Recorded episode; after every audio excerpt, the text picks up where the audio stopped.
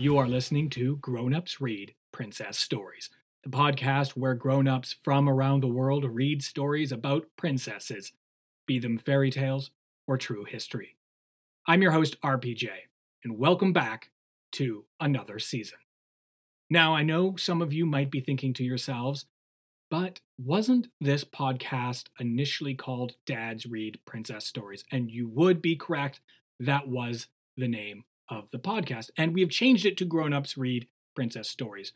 So, why the name change?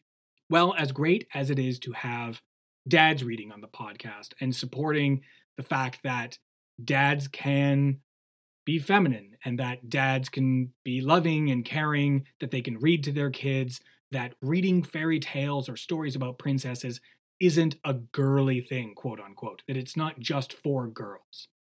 As great as that is, why stop there? If we are to be truly diverse and open with this podcast, then we can't just have only men reading on the show. And so going forward, we are opening up this podcast to everyone and anyone. It does not matter how you identify, it does not matter who you are in the world. Everyone is welcome on this podcast. And so that means going forward, you're going to hear so many amazing news stories from even more amazing human beings. And that brings us to our first guest of this new season, Caitlin Ward. Now, Caitlin Ward tells stories for a living and lives to tell stories.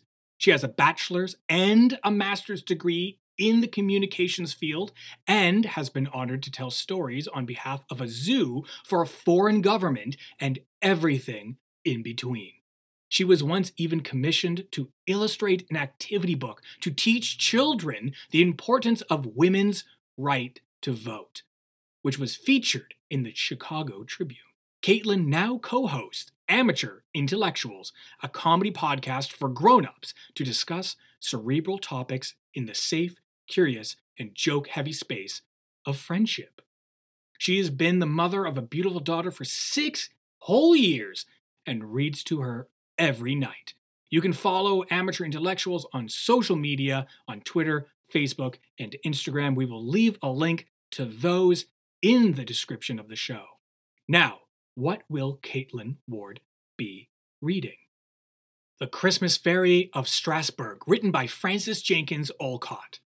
Frances Jenkins Olcott, born in 1872 in Paris, France, eventually was the assistant librarian of the Brooklyn Public Library from 1897 to 1898. And this is what's so cool about her. She then became the first librarian to develop the head of the children's department at Carnegie Library of Pittsburgh and to organize a formal training program known as the Training School for Children's Librarians. Her children's department was a laboratory where she and her staff tested methods, evolved standards, and worked out problems regarding reading engagement, content selection, and material organization. Her team's results were published and shared with other libraries and schools. Her educational minded staff, with two experts, helped eventually create what became the Carnegie Support Training School for Children's Librarians. Olcott started outreach programs to bring books into homes, schools, detention centers, and beyond. Her efforts helped a large immigrant population at the time learn how to adapt to a new country. She promoted the idea of having home libraries for children, and she and her colleagues would set up a reading hour where groups of children would meet in a home in the community to be read to by the librarians. In 1911, Olcott left both Pittsburgh and her position of librarian and moved back to New York to write books for children and books on how to be effective children's librarians.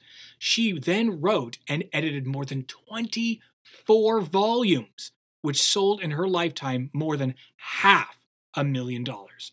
And so it is my great pleasure for our first episode of this season of Grown Ups Read Princess Stories to have Caitlin Ward reading The Christmas Fairy of Strasbourg, written by Frances Jenkins Olcott.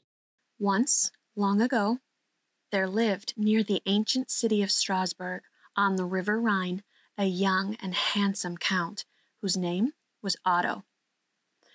As the years flew by, he remained unwed and never so much as cast a glance at the fair maidens of the country round. For this reason, people began to call him Stoneheart. It chanced that Count Otto, on one Christmas Eve, ordered that a great hunt should take place in the forest surrounding his castle. He and his guests and his many retainers rode forth, and the chase became more and more exciting. It led through thickets and over pathless tracts of forest until at length Count Otto found himself separated from his companions. Uh oh, this is usually the part where something interesting happens. He rode on by himself until he came to a spring of clear, bubbling water, known to the people around as the Fairy Well.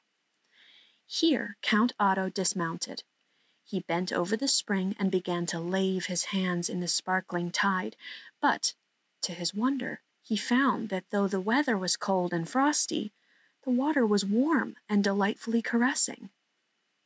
Kind of like a nice warm bath, huh?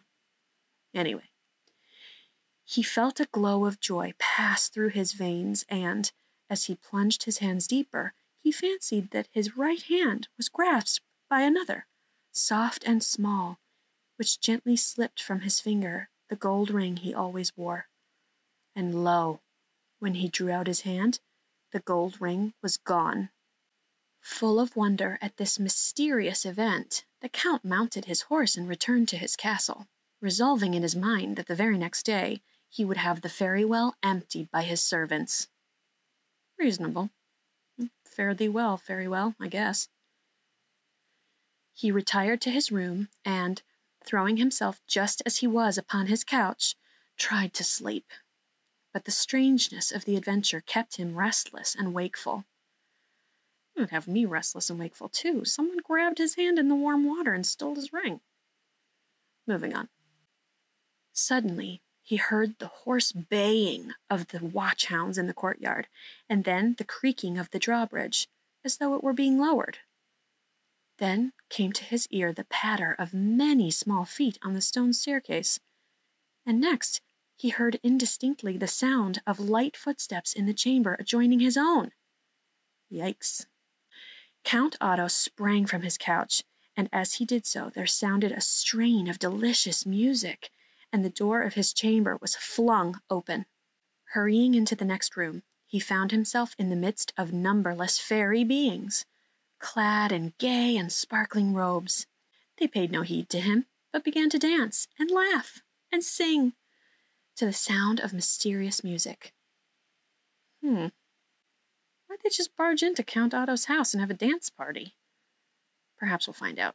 Let's read on.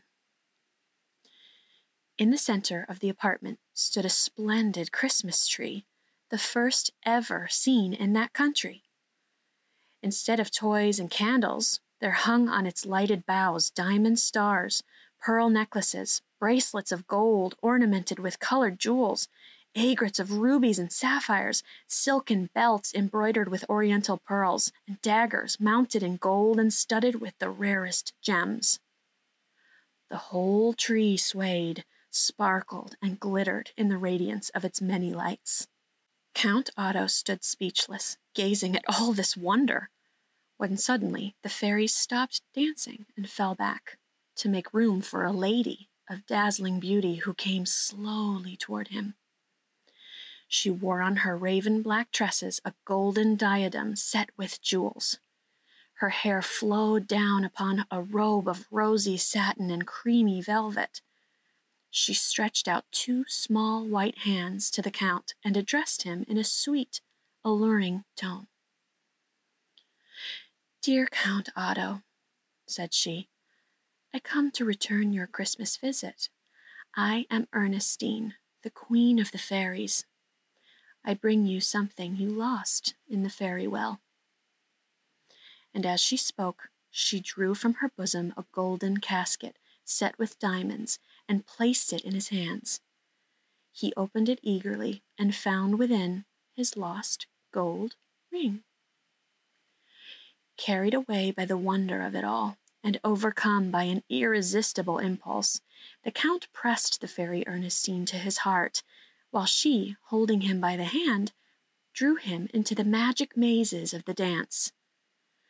The mysterious music floated through the room, and the rest of that fairy company circled and whirled around the fairy queen and Count Otto, and then gradually dissolved into a mist of many colors, leaving the Count and his beautiful guest alone. Then the young man, forgetting all his former coldness toward the maidens of the country round about, fell on his knees before the fairy and besought her to become his bride. At last, she consented on the condition that he should never speak the word death in her presence.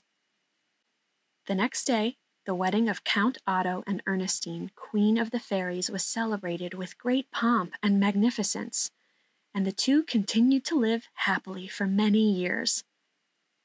The next day, please refer to Kristoff's advice on this in Frozen, specifically in regards to marrying someone you just met. I have some questions. Well, anyway, moving on. Now, it happened on a time that the Count and his fairy wife were to hunt in the forest around the castle. The horses were saddled and bridled, and standing at the door, the company waited, and the Count paced the hall in great impatience. But still the fairy Ernestine tarried along in her chamber. We girls do that, get used to it.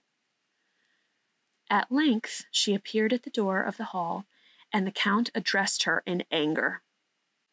You have kept us waiting so long, he cried, that you would make a good messenger to send for death.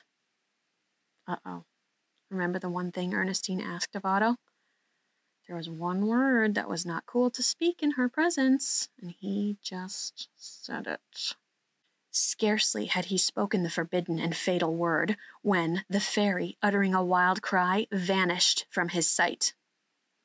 In vain Count Otto, overwhelmed with grief and remorse, searched the castle and the fairy well. No trace could he find of his beautiful lost wife, but the imprint of her delicate hand set in the stone arch above the castle gate. Years passed by, and the fairy Ernestine did not return. The Count continued to grieve. Every Christmas Eve, he set up a lighted tree in the room where he had first met the fairy, hoping in vain that she would return to him. Time passed, and the Count died. The castle fell into ruins, but to this day may be seen above the massive gate, deeply sunken in the stone arch, the impress of a small and delicate hand. And such, say the good folk of Strasbourg, was the origin of the Christmas tree. Of course, the moral of the story is that words do have consequences. And though you may feel upset sometimes, it never warrants hurtful words toward another.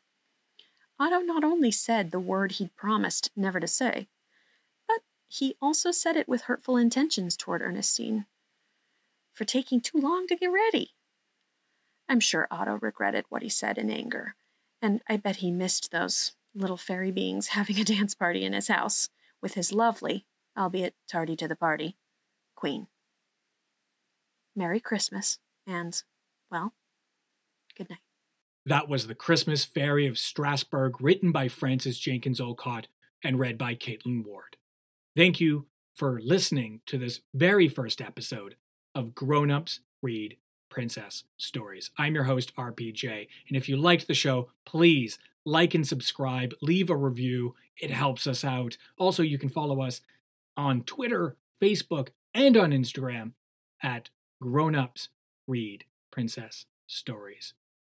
We look forward to bringing you more stories with more people. But until then, enjoy your holidays and please stay safe.